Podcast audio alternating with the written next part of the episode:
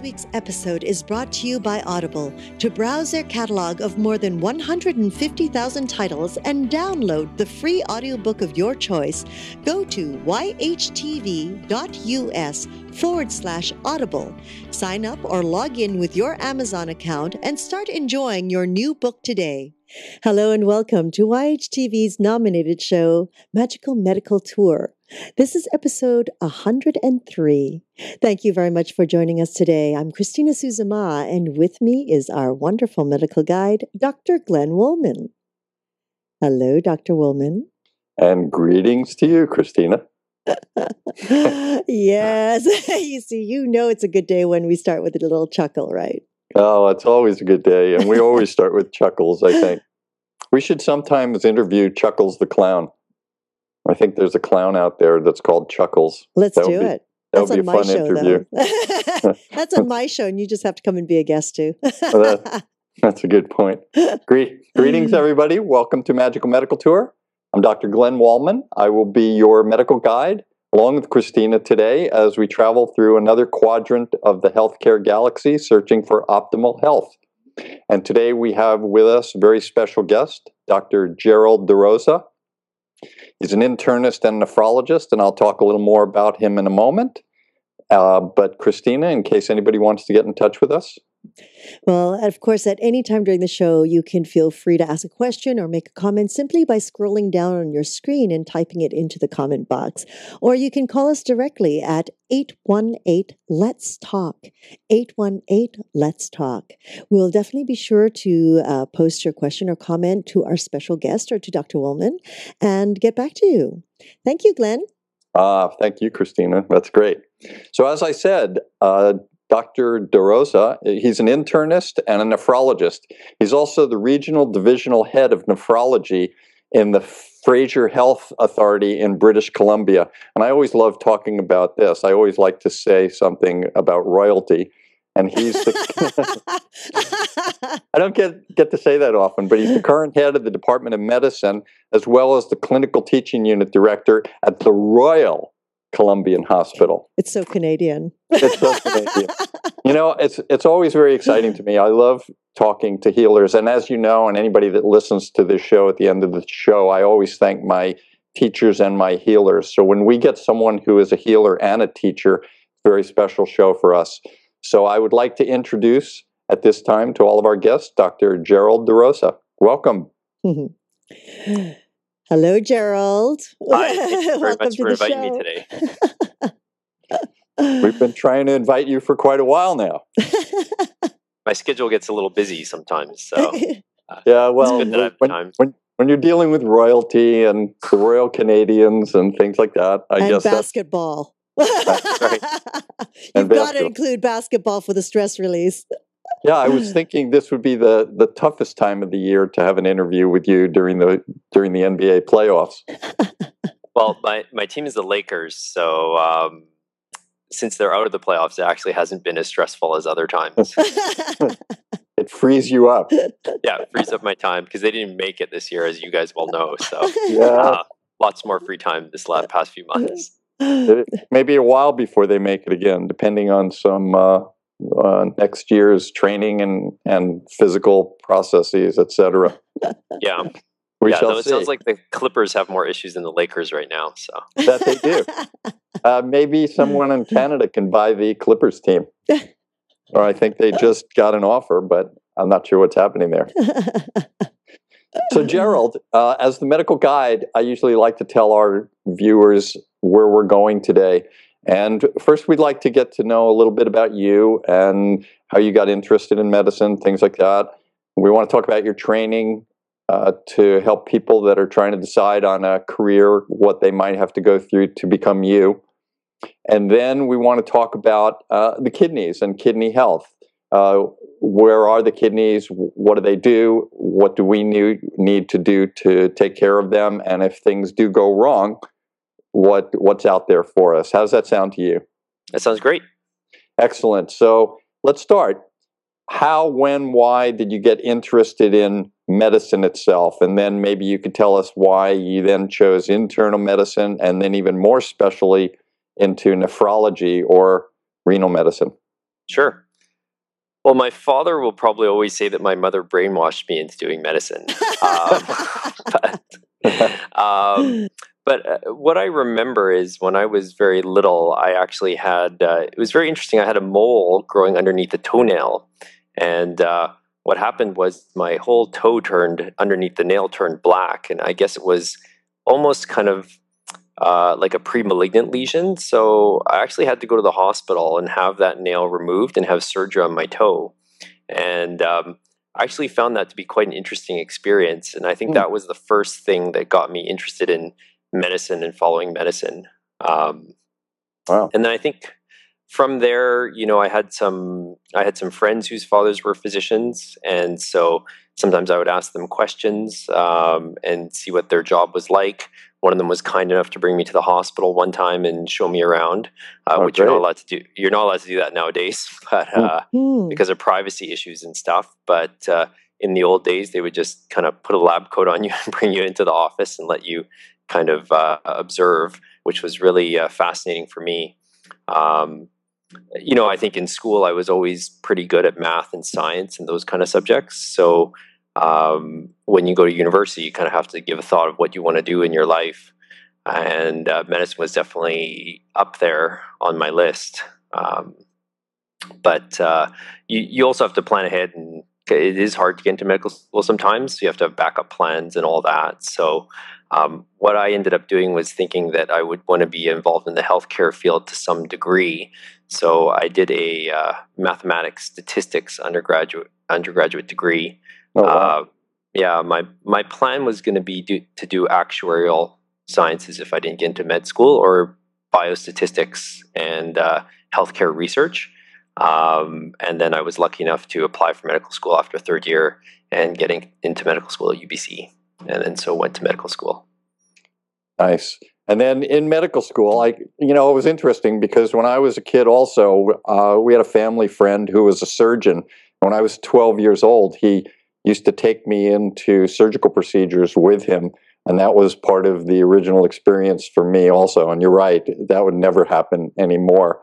But that was such a vital part of uh, my career path. When we were in medical school, it was always the the students that were really the brainiacs that went into internal medicine. Uh, were you one of those? Um, well, I, yes. I think. um, yeah, I tended, you know, there's a whole bunch of people, as you probably experienced in medical school, a whole different bunch of personalities. And there's certainly people who are the surgical types. Correct. And people who are kind of the internal medicine types, and then people who are more the psychiatry types. And you kind of start to differentiate yourself as you go through your clinical rotations. Um, I found the operating room to be uh, actually a bit repetitive after a while. Mm-hmm. Uh, Whereas, you know, some of my colleagues they they loved it and they still love it to this day. I really found the most exciting part of the medicine was solving the mysteries. And uh, I think when you get into a situation where you want to solve mysteries, you're looking at either doing um, internal medicine for adults or pediatrics for children, um, because you're kind of um, the specialist after the family doctor sees them, who then is trying to solve more complex issues. And I always found that to be kind of intellectually challenging and satisfying. So that's what led me to uh, internal medicine at that time. Um, yeah. Well, I was going to say so. Yeah, that that always seems to be the the path that people take to get into internal medicine. The ones that want to solve the problems and intellectually think about things more deeply. What then? So you looked at the entire body in internal medicine and focused on the kidney. What was it about the kidney that appealed to you? Yeah, so you're right, Glenn. You know, for the first three years, you rotate through every organ system. So you do the kidney, you do the heart, you do the GI tract, and everything. And you, you have to get good at all those because you first get licensed as a general internist um, so that you can practice um, all forms to a certain degree. Um, your options beyond that is you can be a general internist, which um, allows you to kind of see everything, but not necessarily be an expert in any one field. And I think um, what I really found important was that I really wanted to know one field better than everything else and be kind of the, um, I guess, what you say is the end consultant for that field. Mm. Uh, nephrology for me there's a lot of numbers in, in kidneys. Uh, there's acid base problems, and actually, you can measure someone's kidney function by blood tests. So, when you do interventions or you hold medications or you do other treatments, you can actually see fairly quickly if your treatment is um, having the right outcomes by redoing the blood tests. And Oh, a lot of medi- point.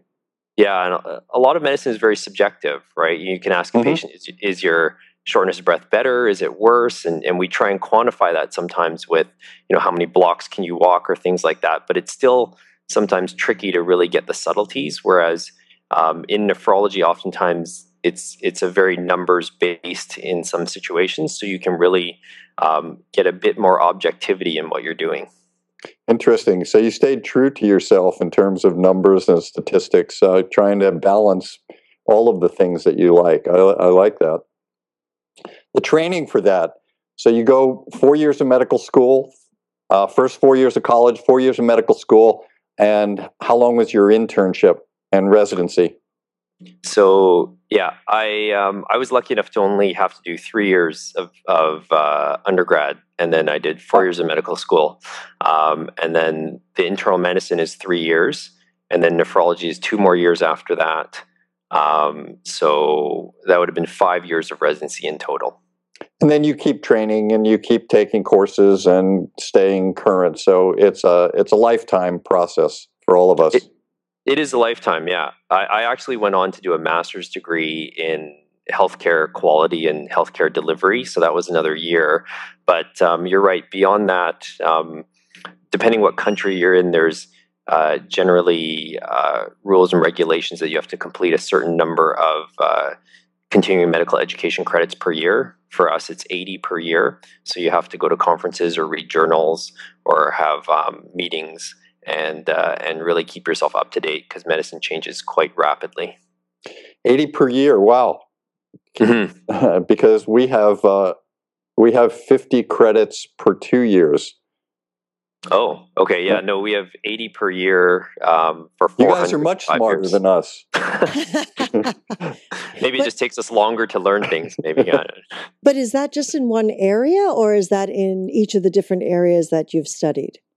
So the the eighty credits or the eighty hours would be in internal medicine. Internal medicine It- alone. they don't necessarily have to be specifically nephrology. yeah. Mm. Uh, Jerry, you you also are a teacher, and do you only teach the uh, post grad students, or do you teach medical students also? No, so we have uh, medical students uh, at all four years, uh, as well as then residents through all their years of training, as well as nephrology fellows and uh, and internal medicine fellows. So we, um, the hospital I started at, has become a very uh, big teaching site for our province of British Columbia, and so we have. They split up the medical school recently instead of having it in the old days when I did medical school, all 120 of us would sit in this uh, classroom for eight hours and just listen to lectures. Uh, they've actually split people up so that they go to different hospital sites and start their education more problem based and in in a hospital setting. Hmm. So we have 16 of our own students uh, going from year one all the way to year four. As they get more towards the later years, they do much more clinical work, whereas in the first two years, it is a lot more theoretical work um, to get the basics, and then um, and then they enter their residency, of course. And we teach uh, a whole bunch of different residents internal medicine, um, not just the ones who will end up being internists, but even if you're going to be a radiologist or a psychiatrist, um, there is a, a need to learn some internal medicine as it relates to your practice. So we teach all those uh, residents as well. In your process right now, you're a teacher and you do patient care, correct? That's right. Yeah. Um, I'm a clinician first and foremost, um, Right. but because we are an academic center, we basically, even in my own office, my private office, we have signs up that say that we will, that you will probably see a trainee.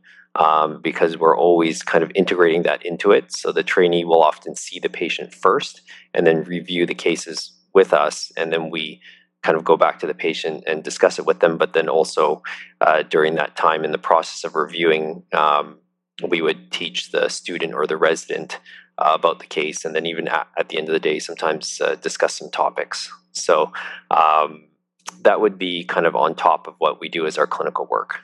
What What do you find the most interesting uh, in teaching and in clinical care, and what do you learn from each of those? Well, I think in clinical care, the most interesting thing are the are the really complex cases that that um, that stump people. Um, I think they're scary sometimes, but they're also um, they're also very challenging. And by challenging you, you know, it keeps your interest up, uh, makes you read more, makes you really think about things. Um, so that's what I enjoy. I enjoy seeing the complex things. Um, in terms of teaching, you know, I think teaching is such a valuable experience. I think you only become very good at understanding things when you're able to actually break it down and explain it to other people at different levels. And also, you get a lot of you get to learn how other people process information, and mm. it's quite it's quite variable actually. So you actually have to develop different styles for different people and how they learn and how they, you know, what level they're at. You can have more complex discussions, you can have more basic discussions.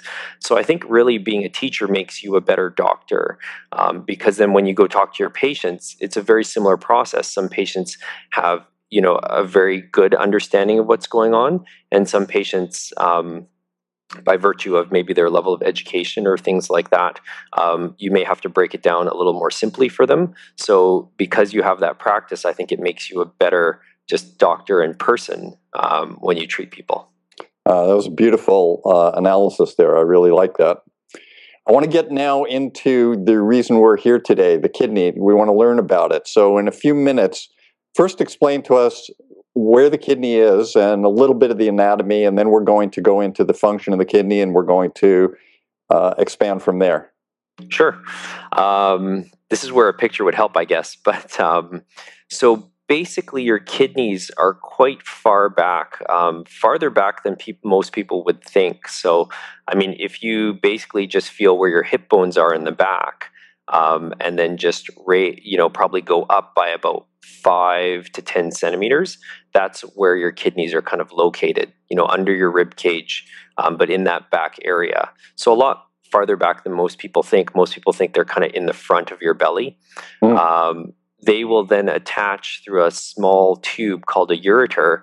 Uh, these tubes will run through then from from the back area to the front to where your bladder is, which will be just you know right in the front of your um, of your belly down low.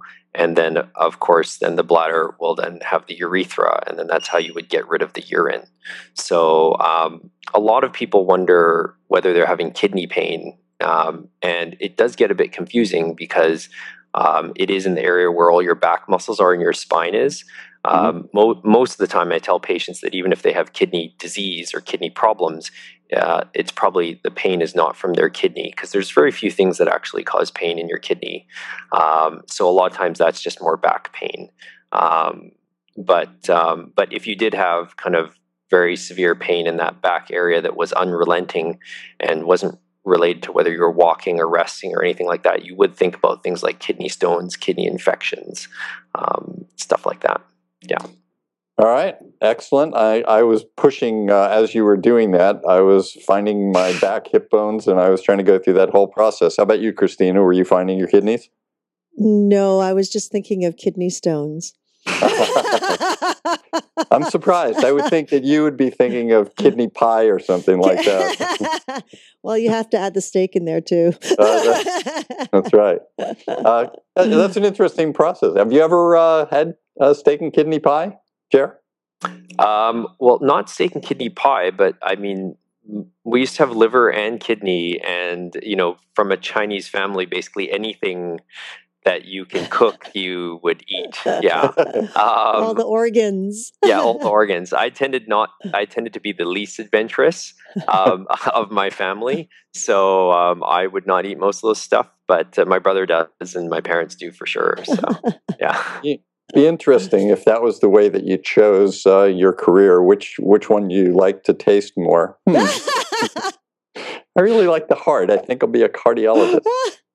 All right, so we know where the kidneys are. Uh, let's talk about the function. What do they do for us? Yeah, so um, there are three main things that the kidneys does, you know, one of the first things I tell patients, and, and that's probably the one that gets referred to me the most, is the uh, metabolic regulation. So they basically clear toxins from your body um, and regulate some of your electrolytes, your potassium levels, your calcium, your phosphorus, your sodium levels. Um, so that's a big uh, fundamental component of the kidney. And when it fails, that's when patients usually get quite sick and when you need to do things like dialysis. So the first thing they do is the metabolic regulation. They also do volume regulation. So obviously, they're one of the major ways to get rid of fluids in your body. So if your kidneys fail, then you might see fluid buildup, you know, swollen ankles, uh, fluid in the lungs, shortness of breath. Um, those are the two main functions that people are generally aware of and that lead to problems. However, the kidney is an interesting organ. It also um, is responsible for two hormonal uh, processes. So, one thing that it does is it makes EPO hormone. And people have generally heard of EPO if they've heard about uh, Lance Armstrong and the Tour de France and blood mm-hmm. doping. Mm-hmm. So, um, one of the things that people were doing is the healthy athletes were injecting EPO into their body to raise their red cells um, so that they could uh, have a higher oxygen carrying capacity and do better. Um, so the kidneys actually make EPO. And when patients' kidneys fail, they start to make less EPO, so they get quite anemic. So a lot of my patients with significant kidney disease, we give them EPO injections. Um, the other thing that the kidneys do is they activate vitamin D. So, if your kidneys aren't working that well, you often have problems with vitamin D, which can lead to uh, bone issues and things like that. So, we often have to give people very special forms of vitamin D when their kidneys get to a certain point. So, they kind of do all those three things metabolic regulation, volume regulation, and hormonal function in your body. Really important. I want to I want to diverge for just a few moments uh, on an interesting, hopefully, discussion uh, you mentioned that you're Chinese, and in Chinese medicine, the function of the kidney and the kidney is very important in a different realm than the way you see it. Have you ever had discussions with Chinese medicine physicians related to kidney qi or um, anything to do with the kidney? And what kind of thoughts do you have about that? You know, it's very interesting. I, I haven't had any conversations as a as a physician um, there's really a separation between kind of um, the traditional medicine that we learn and kind of um, well what people call as the alternative medical therapies. Um, though i think that some in the curriculum they are trying to introduce that. Um, the only experience i really have with chinese medicine as a child um, being treated with Chinese medicine and uh, going to the Chinese doctor and getting the herbs poured and the and the and the soup boiled. Hmm. Um, mm. And and you're right, they do kind of they do their assessment and they have a sense of whether you know they try and I guess categorize what organ is is not performing up to capacity at the time is my understanding but mm-hmm. I, I, I don't have a, a very sophisticated understanding of of how they actually do things or how they, they make those judgments.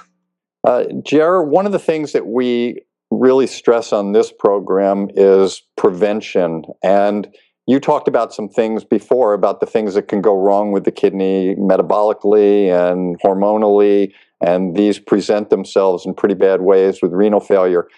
What I want to know now, from point of view of a nephrologist, when I go to the health food stores or I go to uh, some of the different types of healers, I read about these kidney boosting teas and supplements for kidney boosting and different juices that are kid- for kidney health and improve kidney health. What's your process in terms of advising our viewers about how to protect their kidneys and keep them healthy? Is there anything we can do? Yeah, no, this is uh, it's very important to me um, to talk about things like this, and certainly maybe I'll break it down by talking about what um, you can do from a med- from a traditional medical point of view, and then uh, and then I can certainly touch upon um, some of these uh, natural remedies and, and, things like that. Um, you know, I would estimate that when my patients have kidney failure, probably 80% of the time or higher, it's actually something completely preventable. Um, and so that's why preventative medicine is such a big aspect of things. And that goes back to um, people and their interaction with their family physician or just their general health patterns, right? Um, by far the most common causes of kidney failure is diabetes, hypertension, and uh, cholesterol. And uh, so, uh, as you may be aware, you guys have probably talked about in prior episodes, um, those things can be uh, definitely modified by your lifestyle, um, and they can be monitored and uh, and uh, and be treated appropriately earlier on in the course. So, from a general lifestyle point of view, there's very good evidence about uh, lifestyle modification and managing hypertension. So, people would say that if you eat the right type of diet, um, certainly one of the big things is avoiding a lot of salt in your diet, but there is actually prescribed diets. One of them is called the DASH diet. If you you can people can google it and it's just d-a-s-h and it's a diet that actually seems fairly practical when you think of it it's you know uh, lots of fruits lots of vegetables uh, lots of fiber less kind of heavy meat less uh, high carbs and uh, you know that's theoretically supposed to be healthier for your body and prevent uh, hypertension um, regular aerobic exercise um, their usual recommendation is half an hour a day every day or some people like to do one hour every other day. Um, and that has been shown to actually um, reduce systolic and diastolic blood pressures. Um, other recommendations that people have been given is uh, a lot of people could stand to lose a little bit of weight, and it's amazing what a little bit of weight loss will do. Even five, 10 pounds can bring your blood pressure down by three to five points. Um, finally, other lifestyle situations. You know, smoking is not good for your health, obviously, um, and uh, alcohol in moderation is supposed to be quite reasonable. And some people think maybe a glass of wine is protective, but certainly higher alcohol intake is is not good. Um, so, with that in mind, you know, I, I recommend those. You know, when people come to me and say, do I do I really need to take a blood pressure pill? What can I do? I say, well, we can try this and see what happens, and then reassess. Um, now, that being said, sometimes even the healthiest person can't escape their genetics. And a lot of things like high blood pressure, diabetes, are uh, there is a strong genetic component, and they do run in families. Um, so I've seen very healthy, you know, people with a great BMI who do all the right things and they still have elevated blood sugars or high blood pressure. Um, in those scenarios, then, uh, you know, getting on top of it and uh, getting the blood pressure under control, getting the diabetes managed uh, appropriately, then um, there's very good evidence that would suggest that if you do that early on, that you would never get to kidney failure. So, one of the things I recommend the biggest mistake people make is when they're feeling well, they don't see their doctor when they feel sick, then they eventually go see their doctor. With something like kidney disease, it's quite silent. You can actually have quite a bit of kidney damage before you even get any symptoms. And so I often suggest that people should see their doctor at least once a year, even if you're feeling completely fine, and get an annual checkup. And that annual checkup should include a blood pressure check, um, a kidney uh, blood test, your cholesterol, diabetes check, you know, just routine annual blood work um, to kind of keep on top of things. That's a really good point, and I think the part that you mentioned about uh, kidney disease, for the most part, is silent until it gets to a very serious point, and that is a good reason for that. I do I do want to ask you a question. A lot of doctors are are starting to recognize that lifestyle does make a difference. Lifestyle changes makes a difference in many of the diseases, especially the ones that you spoke about, diabetes and hypertension and cholesterol areas. How do you, as a nephrologist, when you're working with a patient, other than just saying you need to change your lifestyle, you need to exercise 30 minutes a day, what kind of things do you do to uh, really make your patients take this to heart, or in your case, kidneys, and do the things that you're suggesting? Yeah, it's a good question. So, um, nephrologists, uh, at least, I'm not entirely sure how the system works in in the U.S., but um, in Canada, at least, we we're the nephrology community has understands that it takes a lot to actually educate people. So, besides providing them with the right education source material, we actually have kidney clinics. And in our kidney clinics, we have multidisciplinary care. So, we often have a nurse, uh, we have a dietitian, and we have a social worker. and uh, you know, I think in those scenarios, uh, we work as a team to help the patient. So we have educational sessions, we have cooking classes for them, um, we have options classes, and uh, we kind of try and approach each patient individually. Some patients just need the information and just don't know how to access it, so we mm-hmm. help them with that. Um, some patients, you know, to be honest, they have to be scared a bit, you know, so they go to these educational sessions. We talk about things like dialysis, and they really realize, you know, we talk about what their kidney function number is and what that means, and they kind of get a better understanding that this is quite a serious uh, condition. Um, the problem, you know, as we were talking about, is that you're your kidneys can function or drop to 50%. And in most cases, you will be asymptomatic um, if your kidney function had dropped to 50%. It actually has to go probably below 30 to 25% to cause any symptoms. And so um, that's why sometimes you'll have a patient, you'll tell them, oh, your, your, kidneys are 45%. We really have to get on top of this.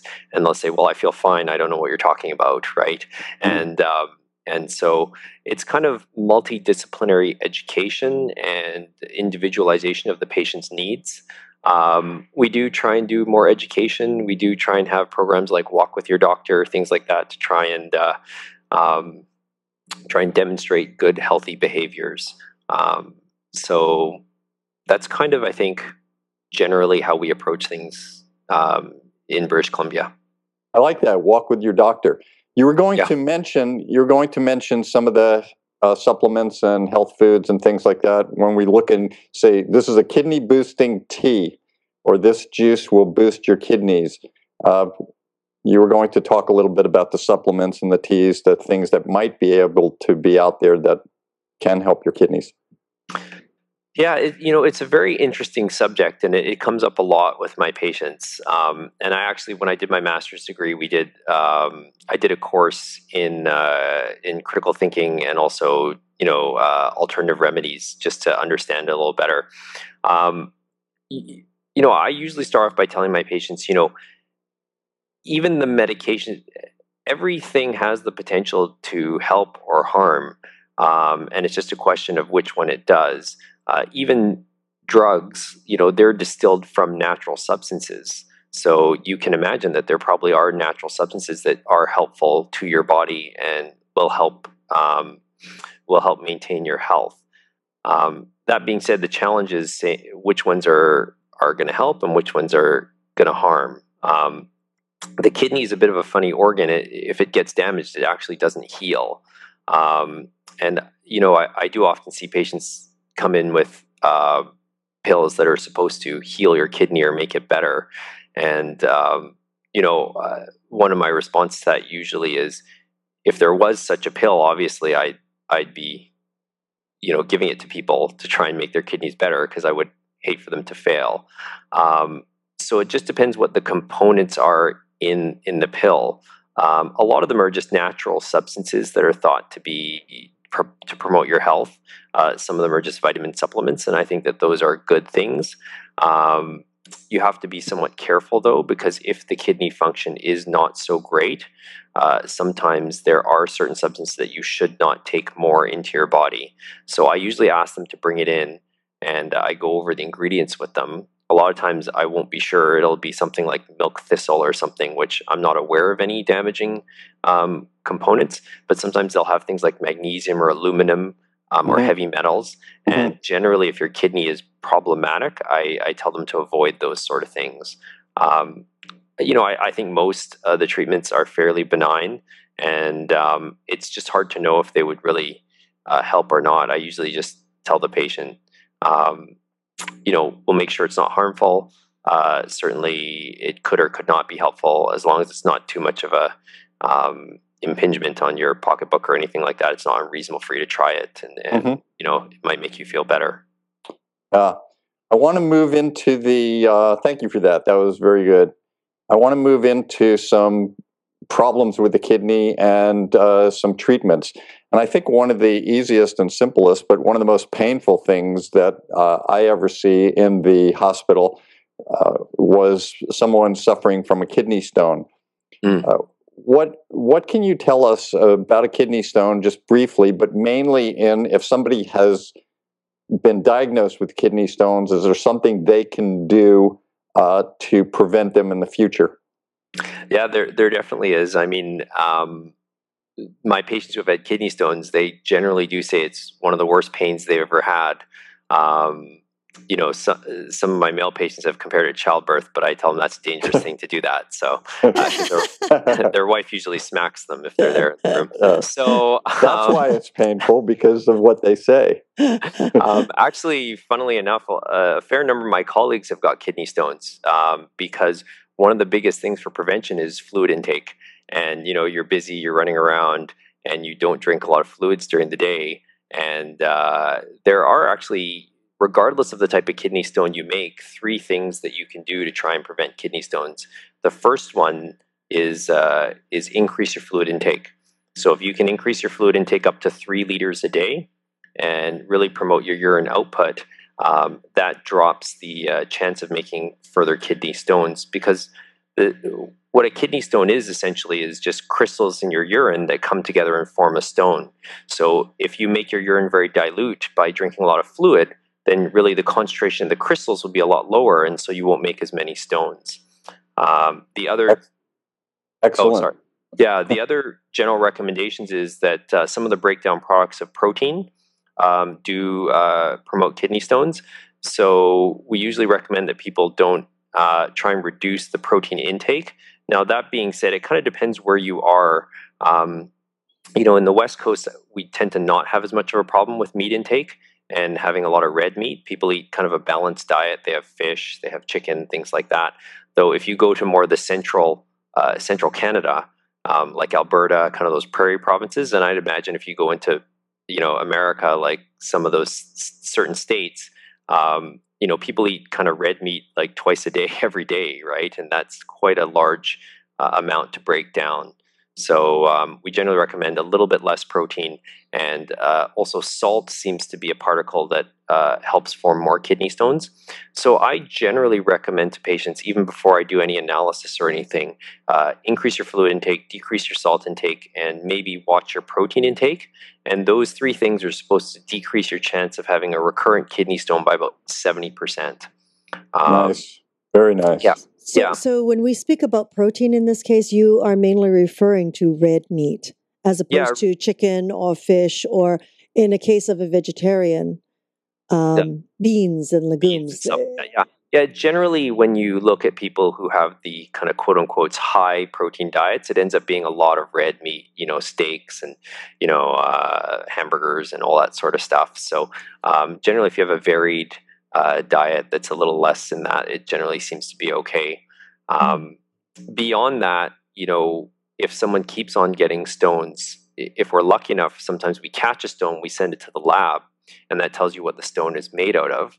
Um, we also do things like a metabolic workup where we get someone to. It sounds very odd, but it's we do a 24-hour urine collection where you actually uh, pee in a jar for a whole day, and you bring that to the lab and we check for particles in that in the urine sample. And based on the particles that you're making if you're making any excessively we can kind of go back and look at your diet. So one of the most common stones are calcium oxalate stones. And uh, oxalate is uh, is generally in certain types of foods especially nuts. So i had one patient who was getting tons of stones. We did a metabolic workup. He had uh, very high oxalate levels and basically he had peanut butter once or twice a day. Um, and so we cut the peanut butter out of his diet, and uh, he certainly had far less stones than he had before. So you can actually, it, it's interesting that way. You can actually get some data and then give them specific recommendations based on what they eat um, to try and prevent the kidney stones. I want to ask you a quick question and then move on to some serious things. There are a lot of uh, bodybuilders and weightlifters and athletes out there that are trying to supplement their protein and and take massive amounts of protein to get bigger and stronger. Are they doing damage to their kidneys? Uh, yeah, it's a, uh, the general thought is that that is potentially damaging to your kidneys. Um, your kidneys do have to filter out all that stuff, and um, the thought process is is that um, taking you know high amounts of creatine and things like that um, can make your kidneys overwork. Um, there is actually some evidence that if you have some chronic kidney disease, that you should modify your protein intake and not to the point that because you don't want to be malnourished, but you should also watch it, watch it, and not have a high protein intake. And so I think extending beyond that, um, the bodybuilder kind of culture, um, it, uh, it it is thought that it puts your body through a lot of unnecessary strain, and some of your organs, like your kidney, then through uh, more activity than they should have to go through. Um, you know, I have seen some very sick patients. That being said, sometimes in the culture, there's also a lot of other things they take. Uh, so, you know, it's hard to kind of differentiate that from whether right. it's just the high protein intake or, you know, especially if they're high level competing people. Sometimes they take diuretics all the time right. um, to make their muscles look better. Um, and then, of course, sometimes people be tempted to take things like anabolic steroids. And uh, obviously, those are not good for your health. So, let's move into uh, the most serious problems with the kidneys, which would be renal failure, either acute or chronic. Most of the time it's chronic. But when somebody fails, when somebody has kidney failure, first tell us, you, you mentioned it a little bit earlier, tell us the kind of symptoms in life that they have, and then what kind of treatment do we have for these people? Yeah, so the uh, the symptoms of kidney failure, as the kidney starts to fail, they're fairly subtle and and um, that's why it's tricky for patients to know because they don't actually locate to where your kidney is or they're not related to when you go pee. So, um, generally, as the toxin level builds, you start to feel less well. So, common complaints that patients may have are uh, fatigue, uh, their their actual sense of taste changes, and they often complain that food that they're eating tastes somewhat metallicy. Mm. Um, they yeah, that, that's kind of a classic one. If food starts to taste strange, you have to think about kidney or liver failure. Um, a if, surgeon would never think that, would they? Yeah, no, probably not. um, the um, uh, itchiness because the toxin buildup, uh, nausea. Then, as it gets worse, things like vomiting, um, muscle cramps, uh, then difficulties with sleeping, difficulties with your bowel movements, and then fluid buildup, of course. So those are the things that you would look out for. Uh, you know, I often tell patients it it sometimes can feel like you have the flu and it never goes away. So you just feel kind of tired, fatigued. You feel bad all the time, and you don't feel like eating or anything. Mm. Um, so in in a chronic setting, it's it's very subtle. So you can kind of work through those symptoms. In an acute setting, it can happen quite quickly. And more often in acute setting, people are then um, not able to get rid of fluid properly, so they're very puffy, and they'll notice that is their face is puffy, their legs are puffy. One of the first places they get puffy is um, is your ankles because, and it usually happens at the end of the day. So um, you know you're standing upright, and over time, that fluid that's in your body will kind of then sink to your ankles, and you'll see that's where you first see what what people call edema. Um, so if people are noticing a lot worsening swelling of their ankles and things like that, then they should get checked out. Um, when it gets yeah, and I mean, depending on what caused the underlying kidney disease, obviously you can have other symptoms or manifestations. Um, people get weird diseases like uh, connective tissue diseases. People might have heard of things like lupus or vasculitis, and then you can have weird rashes, uh, arthritis. You can have patients coughing up blood, things like that, um, that give you a clue as to what's going on. So. All right, so now we've got all of these things, and now everyone, all of our listeners and viewers are looking at their ankles and thinking, hey, Christine, are you looking at your ankles? No, I'm just thinking about the water. Am I drinking enough water? uh-huh. Yeah, you know that's a quick, quick, interesting question. Can someone drink too much water? It would be pretty hard to drink too much water. Um, we do have some patients who have something called psychogenic polydipsia, where they do drink too much water and they drive their sodium levels low. Generally, you probably have to drink about eight liters a day, um, which is very challenging to do. At some point, it actually starts tasting bad. Um, I when I was a fellow, I went to a lab in Toronto and studied with uh, a physiologist, and he actually put us through a number of experiments to understand our own kidneys. And one of them was a water loading test. And uh, he tried to get us to drink as much water as we possibly could. Um, I think when I got to four liters, I actually started to feel quite unwell. Um, mm. so it is really hard on a general basis to overdrink, so to speak.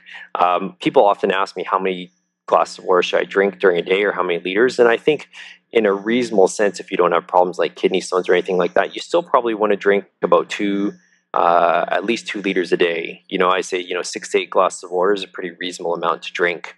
Um, the only time you have to modify that is if you have problems with dealing with the fluids, just kidney failure, heart failure, liver failure. Um, oftentimes, the doctor will tell people to drink less in those scenarios. But if you don't have those kind of problems, then it's completely reasonable to drink at least two liters or even three, because what will happen is if your kidneys are working well, they'll just get rid of the excess. Um, you need a certain amount of fluid to, uh, you know, have bowel movements. You need a certain amount of fluid that you'll get get rid of when you breathe and when you sweat. So you need all that essential kind of fluid gain uh, so that you don't get dehydrated. Um, the other thing I was going to add with the ankles, or people sometimes look at their ankles and they think they're swollen. One of the tricks to see if it's actually edema is if you press against your shin bone and you see if there's an actual depression that's caused there. Okay, because some people just have puffy ankles, especially in the summer or if they've been on a flight. But if you can actually press down on the on the flesh and press against your your shin bone, and there's a depression that stays there, um, then that would be more suggestive that there's some edema and fluid retention that you would want to get look, it looked into. Excellent. That's a good point. Yeah.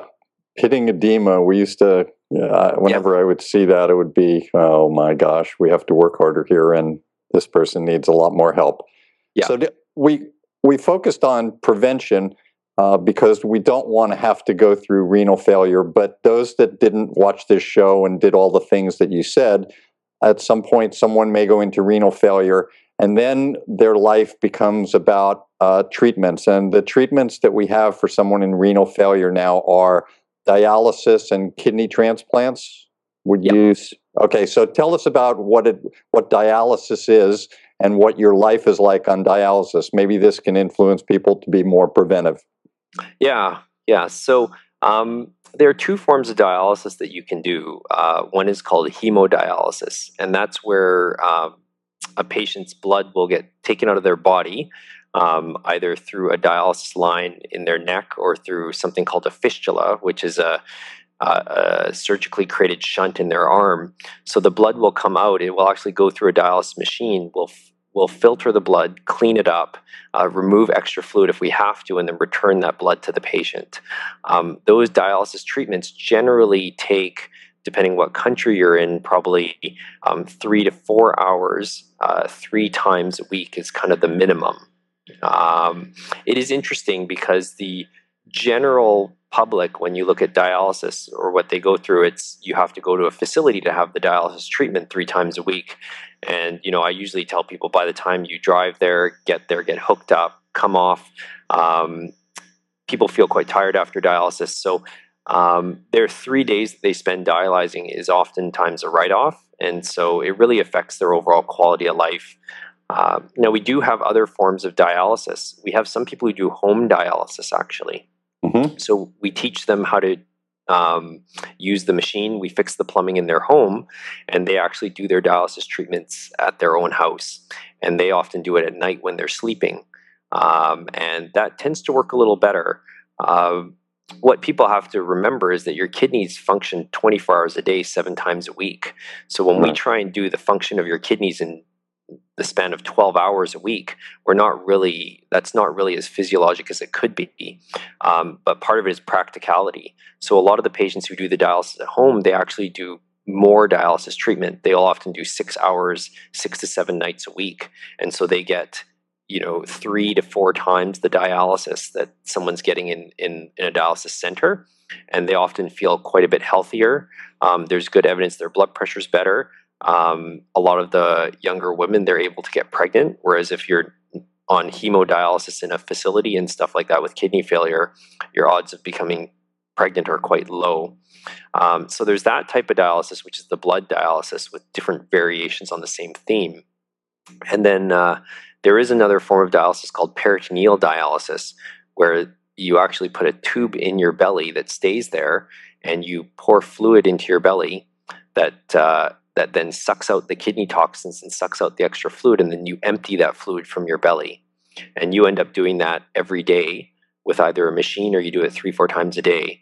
Um, sometimes people like this method of dialysis because it's more gentle, it's done every day, and um, you can do it from home.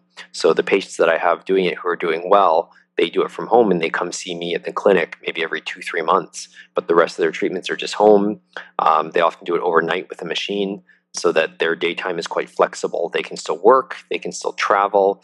Uh, the companies are really neat. They um, they have uh, satellites everywhere. So you know, if you wanted to go to Europe or Asia, or uh, you know, I've had patients who want to go down to Vegas. They just tell the company which hotel they're going, and they hmm. drop off the supplies to your hotel. Wow. Uh, yeah, if you go on a cruise, you you just put the supplies in the bulkhead um, and uh, and you can go on a two week cruise and just do your own dialysis um, on the cruise. Hmm. So um, so that's that that's pretty good. People tend to have a better quality of life. Now it depends on your overall health status, though.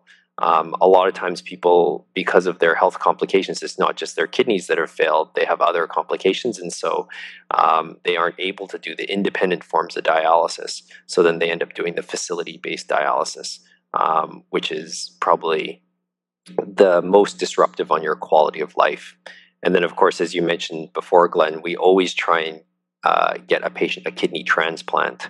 Um, it's very interesting. Transplantation medicine is kind of um, continues to get better and better. In the old days, you used to have to, it used to have to be a relative.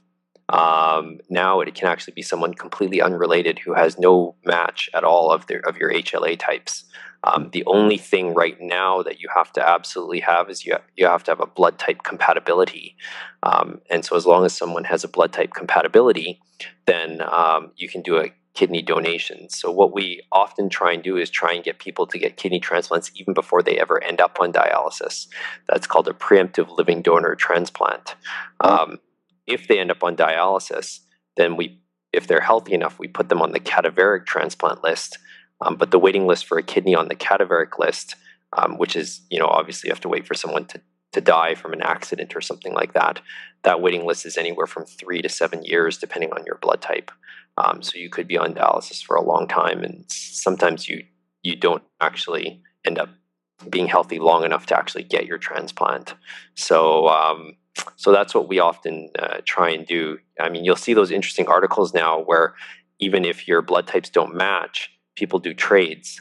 Um, they do donor chains, and those are sometimes in the newspaper and the TV shows. If you guys watch like Grey's Anatomy or something, hmm. um, hmm. where you know someone might have an A kidney, they want to give it to their spouse who has a B uh, blood type. Uh, you know, there's probably another couple that's the other way around, and so what they will do is they'll they'll cross donate their kidneys just to try and maximize living donation and stuff. So, wow, that's very cool. Now, now let's just say, for example, I want to be a donor. Yes. It's, I can live with one kidney, right? Yes. Yeah. I mean, obviously, uh, one of the principles of medicine is above all else, do no harm. So um, we couldn't do something that we felt would be potentially harmful to someone else um, to save another individual or help another individual. Um, so, to be a kidney donor, you actually have to go through quite a rigorous process to be screened. Um, so, you can't have things like diabetes, high blood pressure, history of kidney stones, anything like that. So, you have to be kind of almost super normally healthy to even be a kidney donor. Mm. Um, you know, we test your kidney function, we do ultrasound, we do all that sort of stuff. Um, if you pick the right people, the evidence is pretty good that your chance of uh, of kidney failure or complications is not any higher than the general population. Um, now, you you do have to be tell people and be honest with them that you know obviously there are scenarios where having one kidney would be a problem uh, compared to having two kidneys. So if you donated and you had one kidney and you were unfortunate enough to get into a car accident that damaged the leftover kidney, then you would be in trouble. Whereas if you had two kidneys, you wouldn't be. Um, you know, if you had a kidney stone and you only have one kidney, it could block off that kidney temporarily and cause you troubles um, more than if you had two kidneys. Um, but I think because those scenarios are quite rare, um, that's why when you look at the overall population size, it doesn't seem to be that different. Um, so it's kind of like saying the risk is exceedingly low but uh, of having any problems if we pick the right people.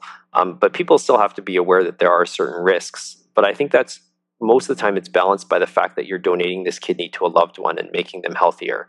And so a lot of times people are willing to accept that very small increased risk um, to uh, make someone better. You know, uh, a, a child or a spouse or a parent or, or, or a best friend or something like that. So, but it is a big sacrifice still. And, you know, I'm always humbled by people coming forward to donate kidneys uh, to a loved one.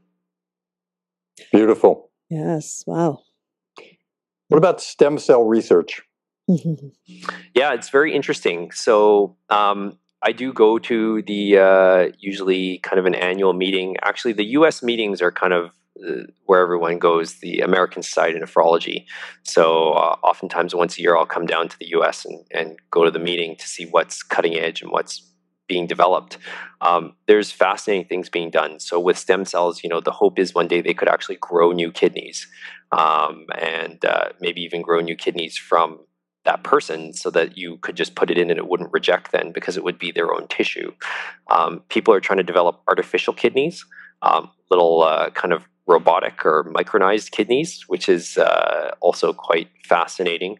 Um, the other thing people are doing is sometimes they are doing um, kidney and bone marrow transplants at the same time. So the problem is with uh, kidney transplants is that even if they're blood type compatible, the antigens aren't exactly the same, so we're always worried about rejection. Mm-hmm. Um, and so the theory is that if you transplanted the bone marrow and the kidney at the same time, then the uh, the person would basically be tolerant to that kidney and not have to require so much immunosuppressive drugs. Because if you look at the downsides of the transplant, you know the upside obviously is you don't have to do dialysis.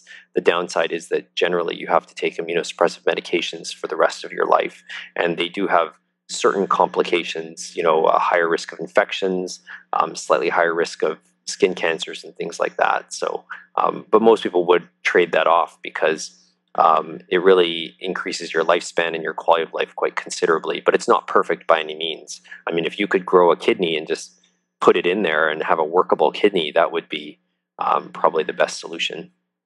I think you've painted a beautiful picture for prevention rather than waiting to go see you for the uh, end results. I want to I want to switch to another area for a moment, just as we're coming close to the end here. Uh, you told us at the beginning that you'd been a patient before. You're a healer.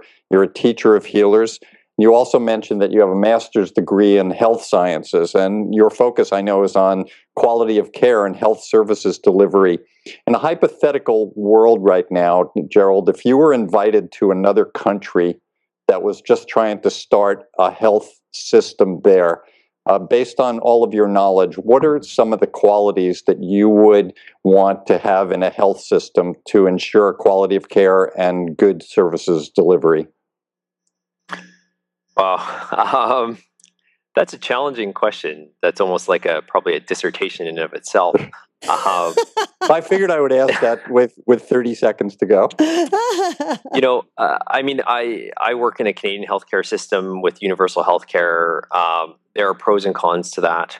Um, you know, I have actually uh, done some training in the United States as well. I, I, went to the Massachusetts General in Boston and did some nephrology there um, just to kind of experience uh, another way of doing things.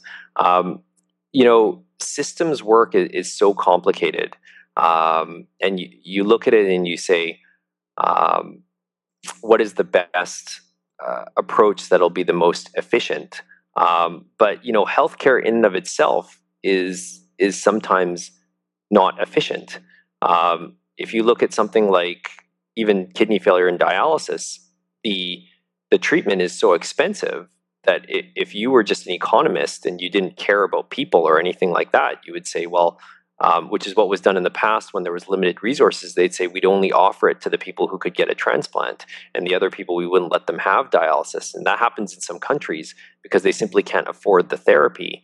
Um, so you know, if I was to design a system, I think the first and foremost as a healer and as a as a person, um, I do think some universal access to healthcare is important. Um, I I just can't see, and I, I I can see the challenges for sure of the costs and things like that, but um, I I don't look at you know what someone's finances are or a situation like that when I treat them. I just treat them, um, and and that is you know makes me feel good about things. Um, that being said, you know I have observed a certain amount of wastage when the when there is no cost associated with your treatments. You know, we often have people come into the emergency department just to get prescription refills and things like that, uh, or not necessarily often, but I have seen it happen. Um, and because when you're in kind of a more of a universal healthcare system, there's no kind of thought process as to like what that's going to cost the system at large, right? Um, so uh, I would say that you have to have a system that melds those two concepts. Is that you want to treat everyone who needs help should be helped, um, but I think that um, that you need to impose some sort of individual responsibility on citizens to look after themselves and also contribute to the system to make sure it's sustainable. Um, and uh, you know, part of it is if you can if you can afford to pay a little more, maybe you should. But now I'm starting to get into politics, so I don't want to do that, or else. Uh, right. But right. Uh, but I think you know some system where everyone can get the care they they need, um, but they have to maintain some level of social responsibility. Yeah. I like that. I remember when I was working in the emergency department, we would have people come in for prescription refills. Not only would they come in, but they'd come in by ambulance. Speaking yeah. of speaking of uh, abusing the system a little bit, we're speaking with Gerald Da Roza, uh, Dr. Da Roza, who's a nephrologist and an internal medicine uh, physician. He's a clinical associate professor, and it's time for a health tip. Wonder if you have something for us. Um, well, I, I, think it probably relates back to uh, to what we talked about already. Is I think that if you want to maintain your just your overall health, it's you know kind of healthy lifestyle habits. So uh, eating well, uh, certainly exercising, and um, and then for your kidneys in particular, drinking a you know probably around two liters of fluid a day um, that will probably prevent most complications. And beyond that, I would just say, as as I was saying before, is that even if you feel completely well, um, going to your doctor to just have an annual checkup, your blood pressure, just some routine blood tests, is always a is always a good thing. That's great, Gerald. Is there anything that we didn't discuss that you would like to uh, talk to people about uh, as we have just a few moments left? Something that you left out or we didn't cover? Um, yeah, it's hard to it's hard to know exactly. There's so many things to talk about. Um, the other thing is, uh, you know, I I think that uh, I would I would also tell people to just be careful about um, searching out sources of information without having the right lens to read it. Um, so I, you know, I will often have patients come in who have looked up things on Google and stuff, and uh, either it will uh, conflict from what I've been I, I, tell them, or it it may scare them a lot more than they should be scared. Um, so it's always, you know, it is good to be informed. I think it's great to have access to all these different sources of information, but the complexities are um, are such that you really want to be able to have a good discussion with you know whoever you deem as your reliable healthcare practitioner, whether it's traditional medicine or not, um, as to like how to interpret that information.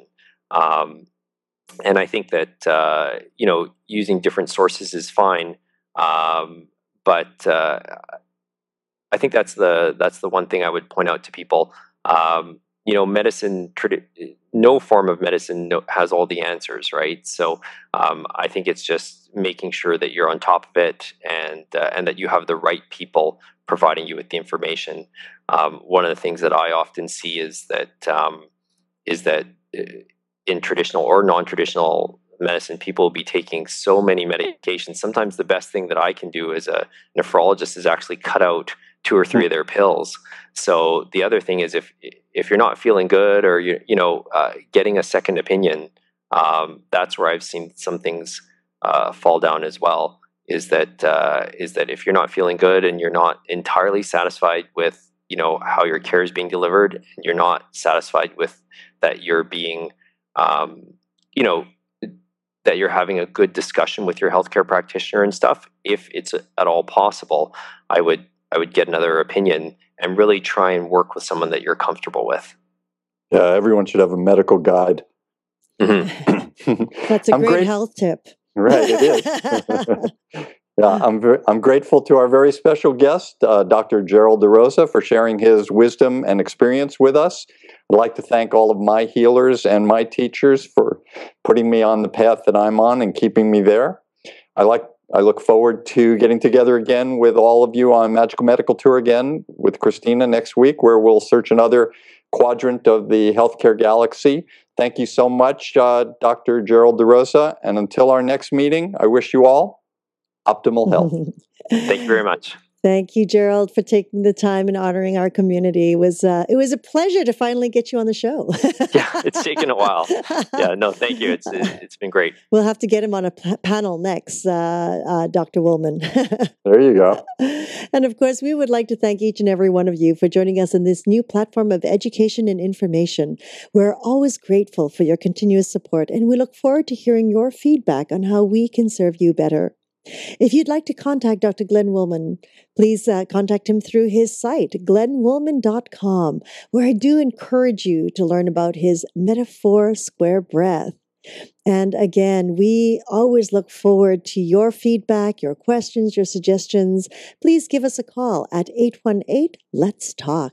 818 Let's Talk. And until next time, namaste.